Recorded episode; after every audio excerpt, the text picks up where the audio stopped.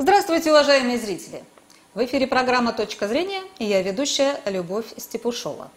Мы в прямом эфире э, во всех социальных сетях, э, YouTube, э, ВКонтакте, Одноклассники и Facebook. Пожалуйста, активно принимайте участие, задавайте вопросы. А, у нас в гостях первый заместитель председателя комитета, комитета Государственной Думы по делам общественных объединений и религиозных организаций, организаций Дмитрий Вяткин. Здравствуйте, Дмитрий Федорович. Добрый день. Дмитрий Федорович, а, вот а, смотрите, сегодня мы имеем цветную революцию в Беларуси. До этого у нас прошла цветная революция или государственный период на Украине, потом была Армения – и э, вот сейчас, кажется, на подходе, наконец, Казахстан.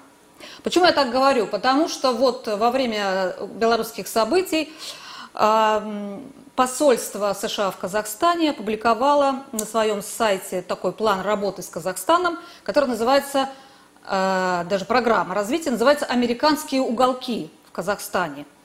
Вот как яствует из документа, э, это на реализацию этой инициативы ведомство намерено выделить 30 грантов, 30 грантов э, стоимостью от 2,5 до 50 тысяч долларов в 9 городах Казахстана. Э, и вот эта инициатива уже получила обсуждение в социальных сетях Казахстана. И вот один из а, блогеров, да, один из журналистов казахстанских по имени Ибраш Нусупаев написал, что на самом деле а, будут темы такие продвигаться. Например, русские устроили голодомор и убили 3,5 миллиона казахов. Россия вывезла все природные богатства Казахстана. Россия захватила телевизионный эфир Казахстана. Россия своими ракетами уничтожает экологию Казахстана. Ну и подобные темы. А, Вопрос у меня такой. Очевидно, что вот эти организации, эти фонды а, активно действуют на постсоветском пространстве. Почему э, власти этих государств, Казахстана, Украины, да, Армении, Белоруссии, всячески способствуют, потворствуют, даже поддерживают работу этих организаций, хотя они должны прекрасно понимать, к чему это приведет – а конкретно, в общем-то, под угрозой находятся их собственные судьбы. То есть, как мы видим, и Янукович, и Сарксян, и Лукашенко. Первые два уже ушли, третий на подходе. Э, Такаев тоже, как говорится, его судьба уже очевидна, если он будет вот это дело, так сказать, педалировать. Почему они на это идут? Пожалуйста. А, давайте начнем с того, что а, мы действительно расцениваем произошедшее на Украине а, в 2014 году как государственный переворот, это очевидно.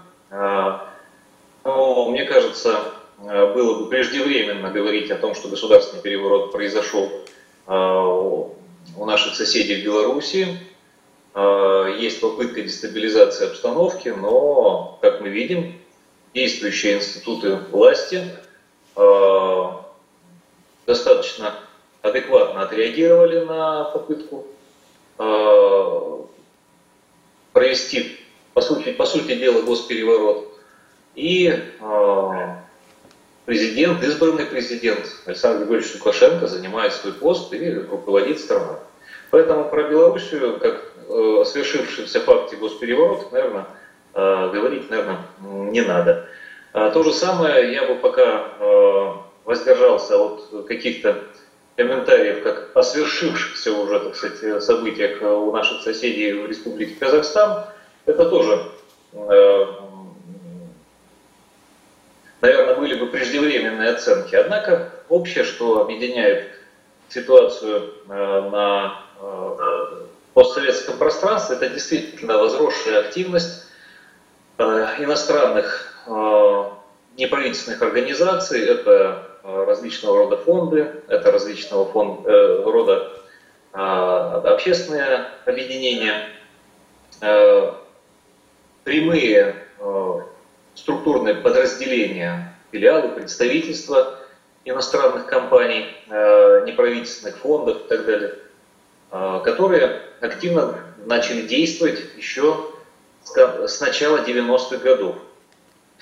А, их деятельность а, обусловлена очевидными целями, стран Запада, в первую очередь НАТО, США и Западной Европы, влиять на внутриполитическую ситуацию в постсоветских, на постсоветском пространстве, в республиках бывшего СССР с целью полного подчинения внутренней и внешней политики, обеспечения отрыва этих государств от Российской Федерации и в нужных случаях дестабилизации обстановки с целью замены действующих лиц, занимающих те или иные государственные посты. Проще говоря,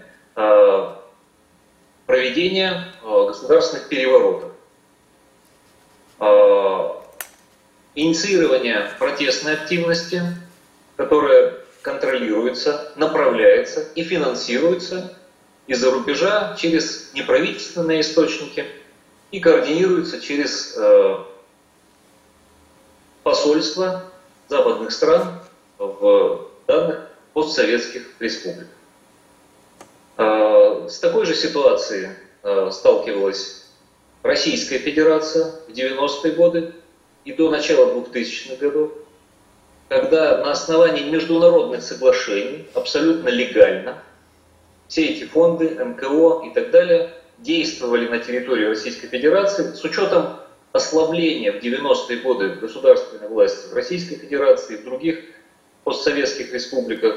Э, этим воспользовались э, наши соседи Запада в первую очередь, да и не только Запада, э, и активно стали нам сюда влазить. А, за прошедшее время в Российской Федерации удалось а, эту ситуацию серьезно исправить.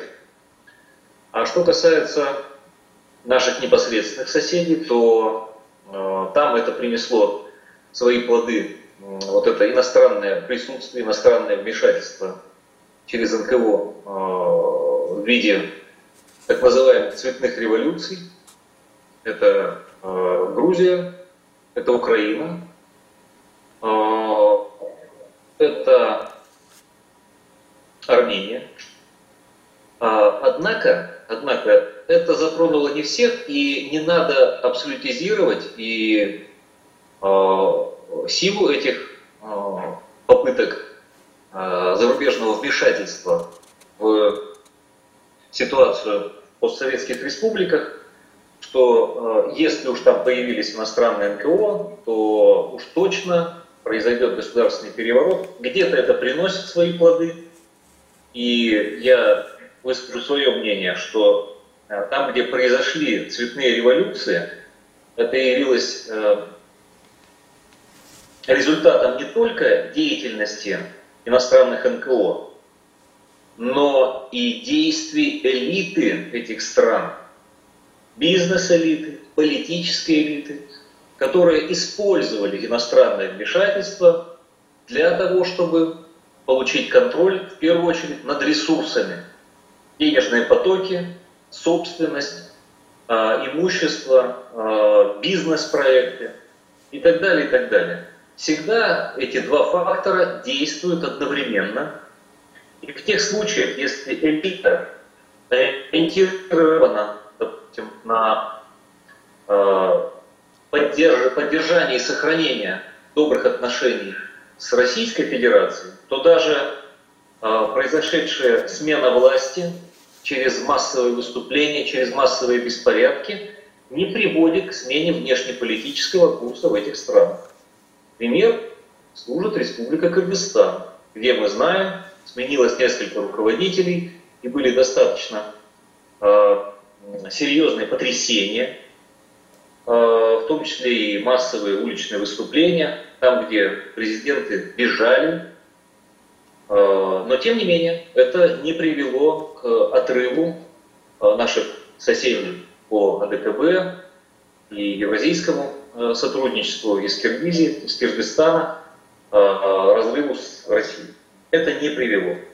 Там, где действует элита, которая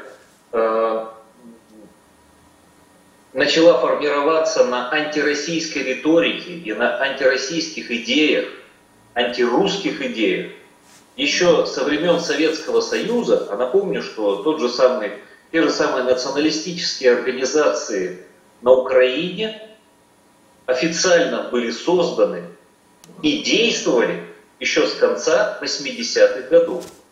Тот же самый съезд руха Украины был проведен в конце 80-х годов. Знала ли об этом КГБ Украины? Конечно, знала. А, но, тем не менее, еще тогда советские власти на Украине активно потворствовали а, распространению идей национализма, а, активно потворствовали русофобским идеям, активно внедрялось в сознание жителей УССР, да еще, идея о некой исключительности о том, что э, Россия это некий нахлебник. И как мы видим, это принесло свои плоды в ней. Было воспитано, воспитаны целые поколения на этой идеологии. Но э, это все началось не в 90-е, это началось раньше. И здесь, э, э, когда мы говорим о деятельности иностранных НКО, э, то не надо их абсолютизировать. Им местная элита активно помогает. Те же самые антироссийские, антирусские настроения э, возникли в Грузинской ССР еще до распада Советского Союза и были подогреты известными трагическими событиями в Тбилиси, когда, как вы помните, да, э, был разогнан силовым путем митинг, э, в том числе и с человеческими жертвами, что являлось чистейшей воды провокацией.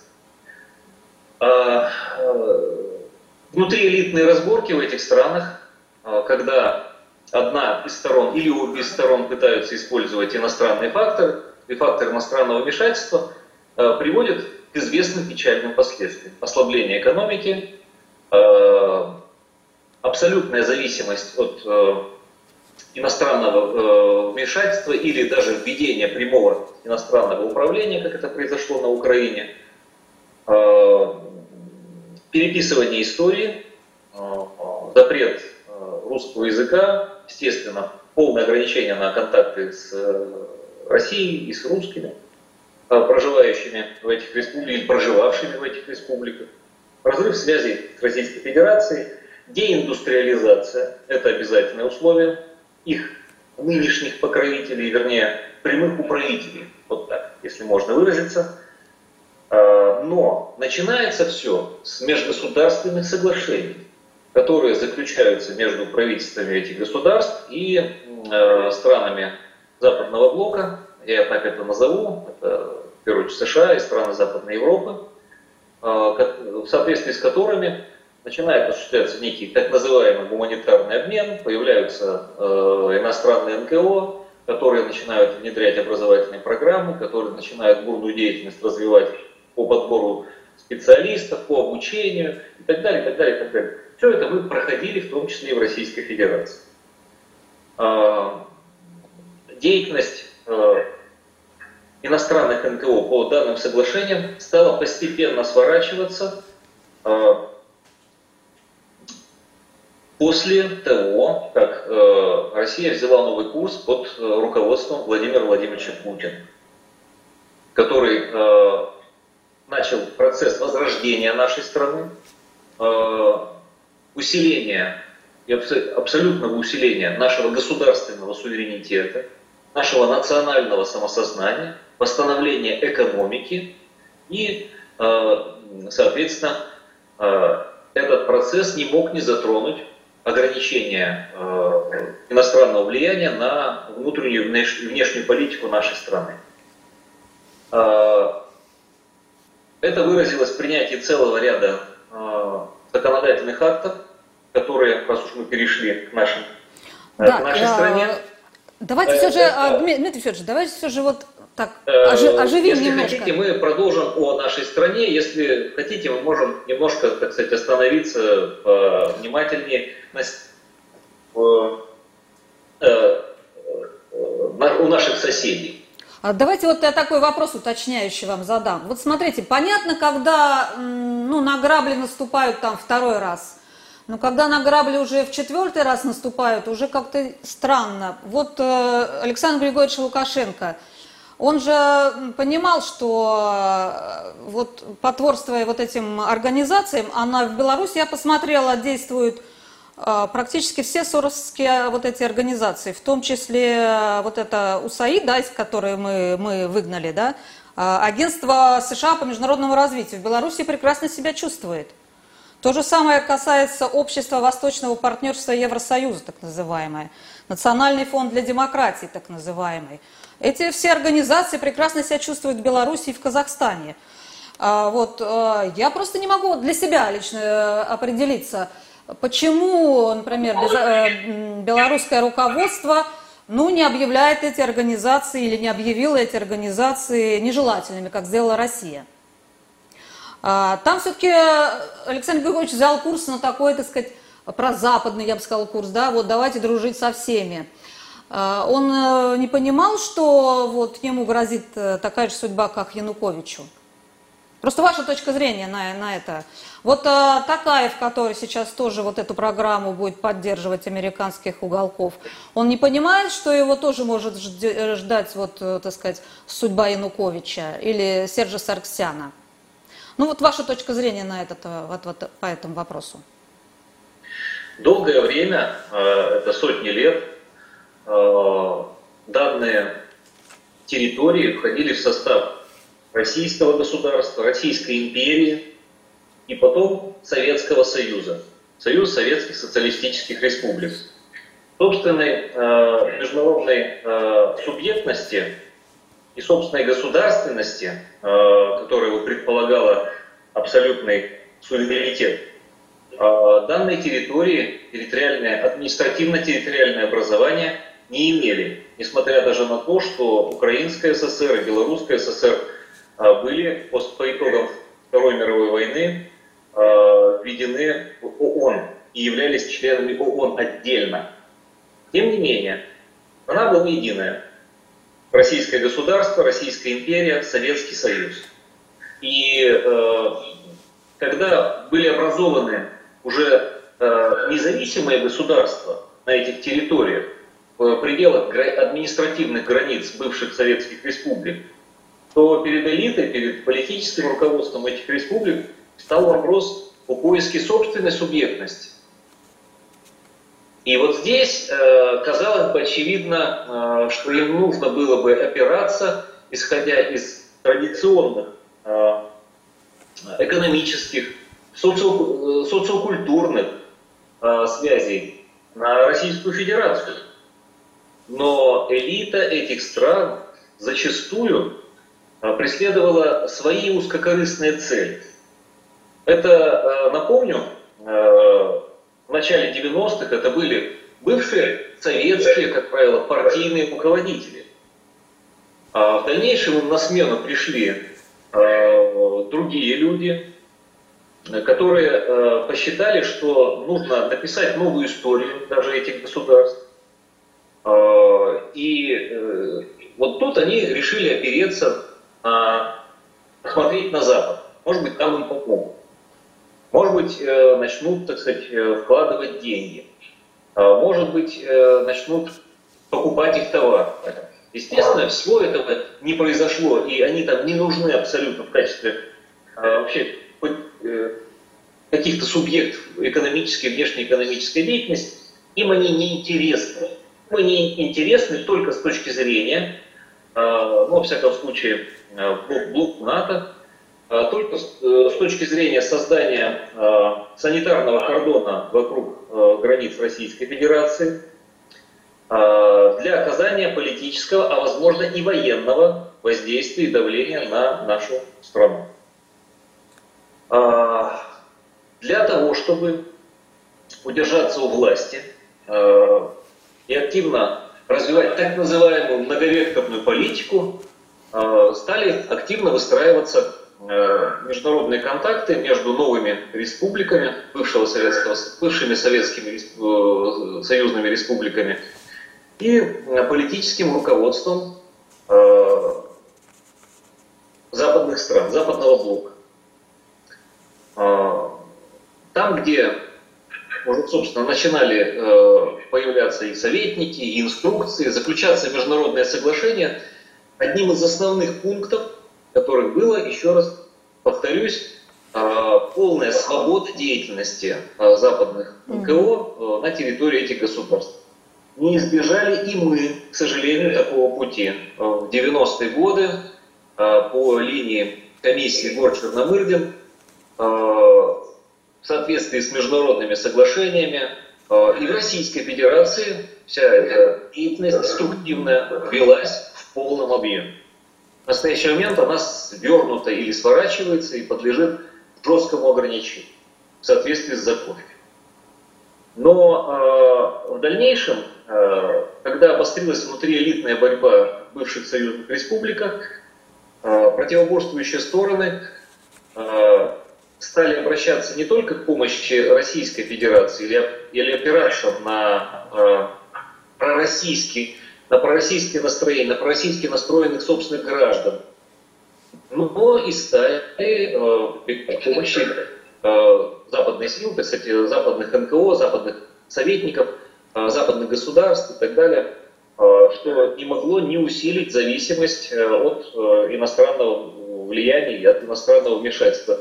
И в дальнейшем уже они утратили субъектность, которая и так была, в общем-то, зыбкая и э, формализована всего лишь ну, на бумаге, так скажем. И э, попав э, полностью в подчинение э, западных государств, которые управляют уже не только посредством мягкой силы, но и достаточно жестко регулируют вопросы вплоть до кадровых назначений. Как мы видим, когда приезжал вице-президент США и просто вел совещание в администрации президента Украины, в правительстве Украины, там, где перед ним отчитывались, как перед начальником. Естественно, у них, у западных стран есть еще и интерес к ресурсам. Э, ресурсы э, дешевые, население беднеет. Э, другую позицию занимал, занимало руководство Беларуси после прихода к власти Александра Викторовича Лукашенко. А, выстраивая экономические, тесные экономические, политические, а, в том числе а, э, военные сотрудничество и связи с Российской Федерацией, его положение было достаточно прочным, сильным, стабильным. Экономика росла, протестные настроения были не, не сильны. Тем не менее, руководство Белоруссии испытывало мощнейшее давление со стороны западных государств. Мощнейшее давление. Это выражалось в установлении режима санкций, это выражалось э, в э, отказе от любых контактов с руководством Беларуси со стороны западных государств, попытки сделать из них неких изгоев.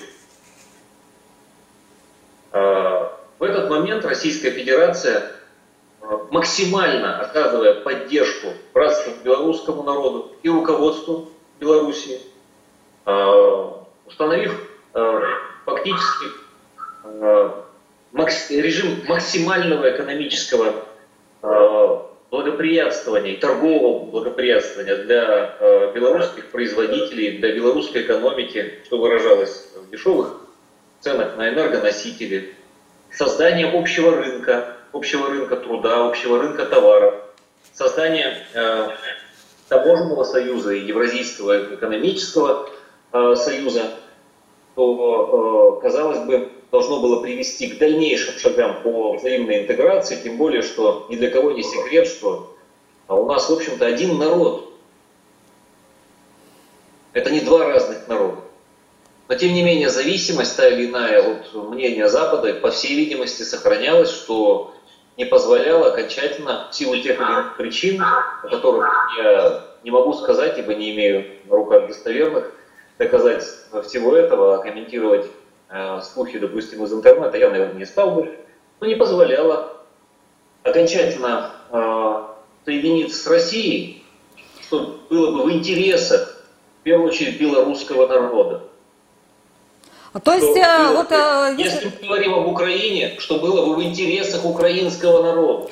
Я так поняла, что ответственность все же лежит на элитах, да? Вот элиты сами. Ответственность на руководстве и на элитах, которые, которые... через заключение соглашений с целью возможного получения каких-то определенных преференций, смягчения санкционного режима в отношении их лично, их бизнеса, mm-hmm. их капитала и так далее, установление так называемой и продолжение так называемой многовекторной политики, политики целью, целью каким-то образом закрепить свою самостоятельность и свою субъектность, которой не было, подчеркну, на протяжении веков. Не было этой субъектности, понимаете? Ее пришлось создавать заново. И, а, приш... делают и пришлось, так сказать, лоббировать между интересами э, крупнейших цивилизаций, западноевропейской, за которой стоит США, и э, российской, евразийской которая самостоятельно, уникальна сама по себе. И вот здесь у них нет третьего пути, э, который бы означал, вот есть э, Запад, есть Россия, а мы где-то посередине. Запад не рассматривает их в качестве самостоятельных субъектов международной политики. Запад не рассматривает э, страны бывшего Советского Союза, республики Советского Союза в качестве вообще самостоятельных Э, субъектов международных отношений. Формально, да, есть э, там правительство, органы власти, герб, флаг, гимн. А вот. Но история, которая неразрывно связана с существованием российского государства, империи российской и Советского Союза, не предполагает этой самости, этой субъекти. Следовательно, им начинают придумывать новую историю, Э, новые символы, э, новое воспитание и даже новый язык, который, как мы знаем, на Украине был придуман институтом, который специально сидел и четко разделял э, слова, которые повторяются с польским языком, с русским языком, но с русским, естественно, больше. Угу. И то, что мы имеем в качестве Э, мы, они имеют в качестве, э, мы видим, они слышат, и они э, имеют в качестве современного украинского официального, он ничего общего с языком Тараса Шевченко, с малороссийским диалектом русского языка ничего общего не имеет. Это заново полностью придуманный язык, созданный в специальном институте с одной единственной целью – э, сделать так, чтобы русские, то есть жители России и жители Украины не понимали друг друга. А... Разделяя власть. Вот, собственно, и все. Им начали придумывать все заново. И поэтому бывшие фашисты, палачи, пособники Гитлера стали героями. Именно поэтому в Минске и в других городах Беларуси протестующие вышли тем флагом, Э, под которым каратели сжигали хаты вместе с жителями. Я не, не удивлюсь, если им сейчас э, в Белоруссии начнут Я придумывать тоже. такую историю, что это не пособники Гитлера жили, жители вместе с деревнями, живьем, а может быть кто-то другой. И вот это вот очень, э, это очень опасно. К сожалению, я вот так могу сказать, все в элитах. И вся причина угу. подобной так называемой провала многовекторности, которого, естественно, быть не может. Никакой многовекторности конечно, конечно. у них не, не было и не будет. И не будет. Они либо сохранят свою уникальную самобытность, язык, культуру, традиции, экономические связи и в конечном итоге э, благополучие своих граждан в первую очередь, экономическое благополучие, Конечно. рабочие места, хорошие зарплаты, с той цивилизацией, из которой они пытаются оторваться и выйти, а это именно российская цивилизация, и никак иначе. Либо их проглотят и растопчут, что происходит в настоящий момент на Украине. Не будет никакой Украины, мы прекрасно понимаем, которую вы принимали на Западе, которую там, как они некоторые деятели их э, говорят, включат в НАТО, включат в, в Европейский Союз. Да никто их туда не примет, потому что они там не нужны. Они часть российской цивилизации. которую просто с кровью, с мясом выдрали и э, пытаются из этой э, территории сделать санитарный кордон антироссийский, исключительно. И только на это направлена деятельность всех НКОшек, угу. которые действуют э, на Украине, Белоруссии. Вот, вот, вот смотрите, Дмитрий Федорович, э, вещи. Когда а с ними... всему местная элита.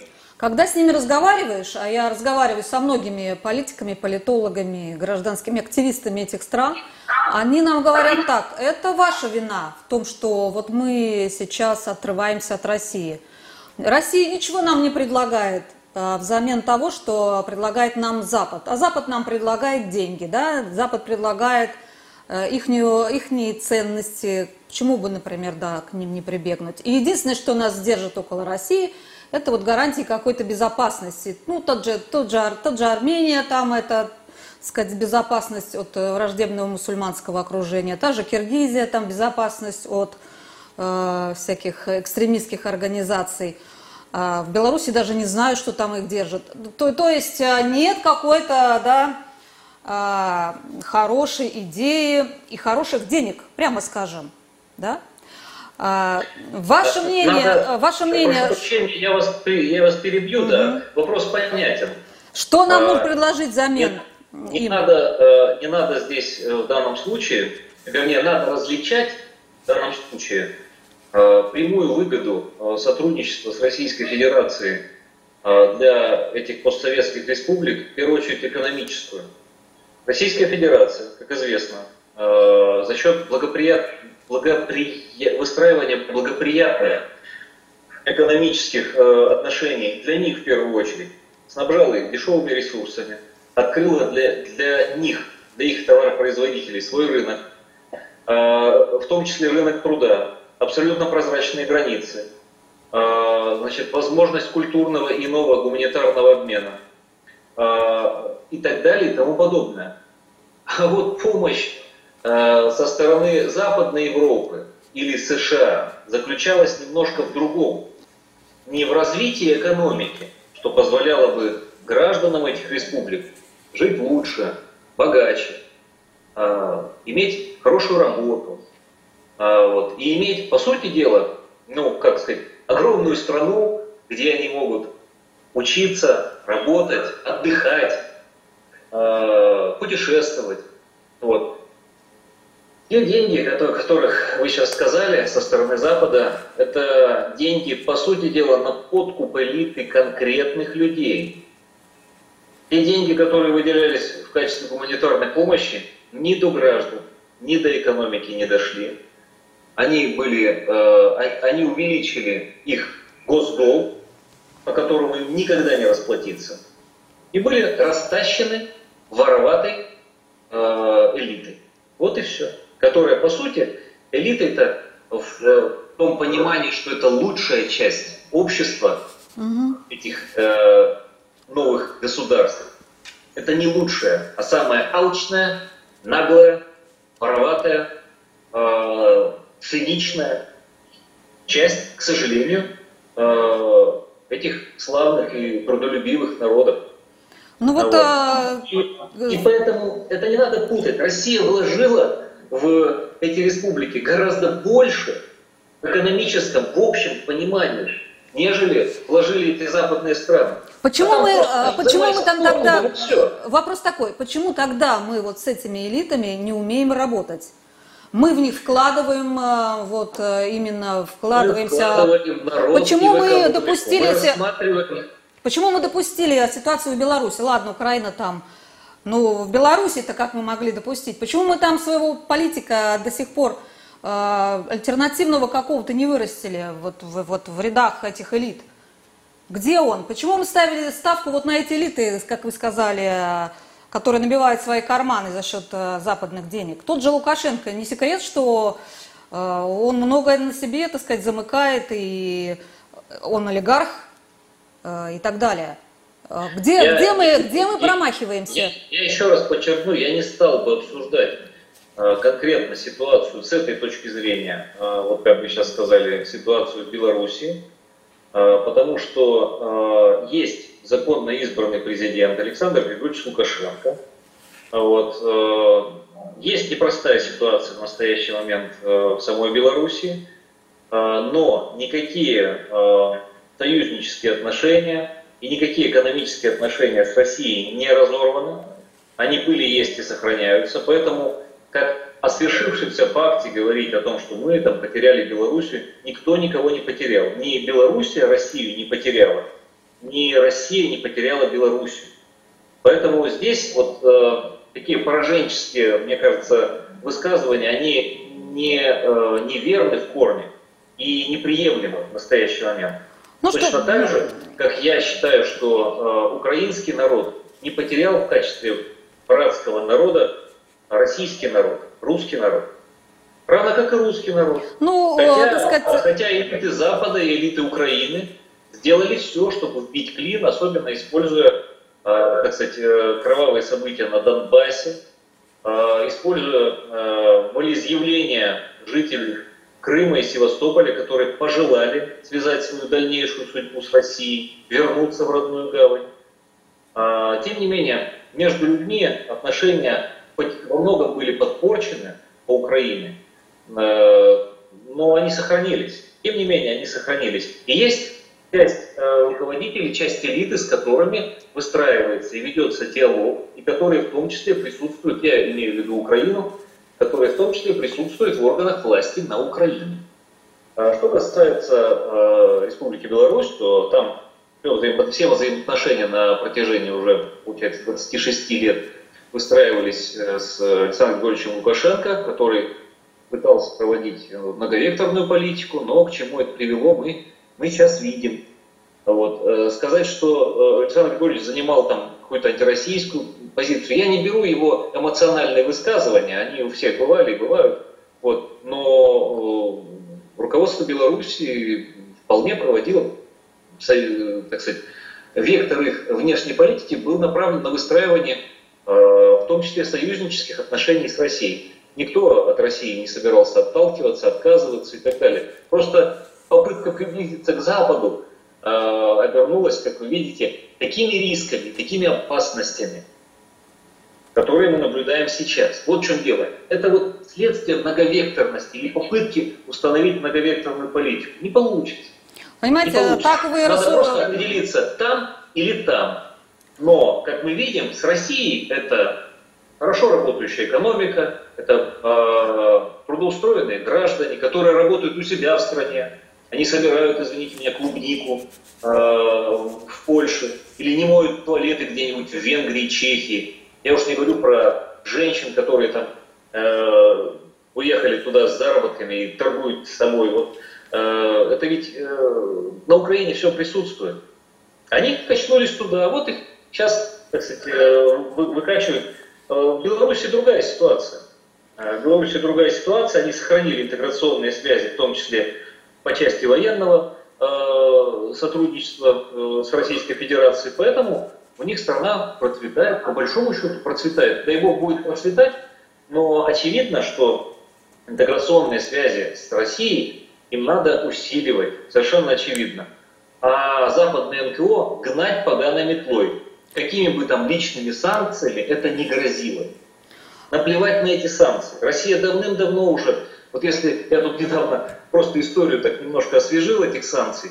Первые санкции были введены Соединенными Штатами в 18, 1918 году против молодой Советской Республики. И постоянно на протяжении санкций, санкций, санкций. Да слушайте, мы живем в эпоху, вернее, мы живем постоянно в режиме, э, так сказать, конкуренции с другими государствами, с другими объединениями государственными. Мы должны опираться сами на себя. Каких-то санкций там бояться, тем более личного характера, но тут еще одна, очень одна э, вещь важна. То, чем стал заниматься наш президент Владимир Владимирович Путин, когда объявил курс на национализацию элиты. И э, вот логическим э, продолжением э, этого стали поправки в Конституцию, которые вступили в силу летом этого года. Э, о том, что запрещается тем, кто занимает госдолжности, хранить деньги, Э, иметь э, гражданство, вид на жительство, иной документ, который подтверждает там право в иностранных государствах, любых иностранных государств. Понимаете, да? А, ведь э, когда касается дела офшорных компаний, дополнительное налогообложение, расторжение или изменение соглашений о двойном налогообложении с так называемыми офшорами, это тоже часть национализации элиты. Только бизнес-элиты. И мы, кстати, видим, что некоторые бизнесмены начали потихоньку выводить капиталы, переводить их сюда. А, вот такая жесткая позиция, а, она будет продолжаться. И что касается иностранных НКО, иностранных э, агентов в любом обличии на территории нашей страны, э, мы их будем ограничивать, э, мы им будем создавать все возможные сложности, если они будут лезть в нашу внутреннюю и уж тем более внешнюю политику. Да, это, Если это конечно, есть иностран... хорошо. Есть иностранные организации, которые работают на территории э, Российской Федерации, и э, деятельность которых направлена на установление взаимовыгодного сотрудничества. Если они будут лезть в политику, мы их будем э, не просто ограничивать, но будет продолжен курс на полный запрет их деятельности. У нас, кстати, в этом плане законодательство пока, мягко скажем, либеральнее, э, чем э, и мягче, чем, допустим, законодательство у тех же англосаксов. Это я имею в виду Великобританию, Америку, Канаду и прочее, прочее.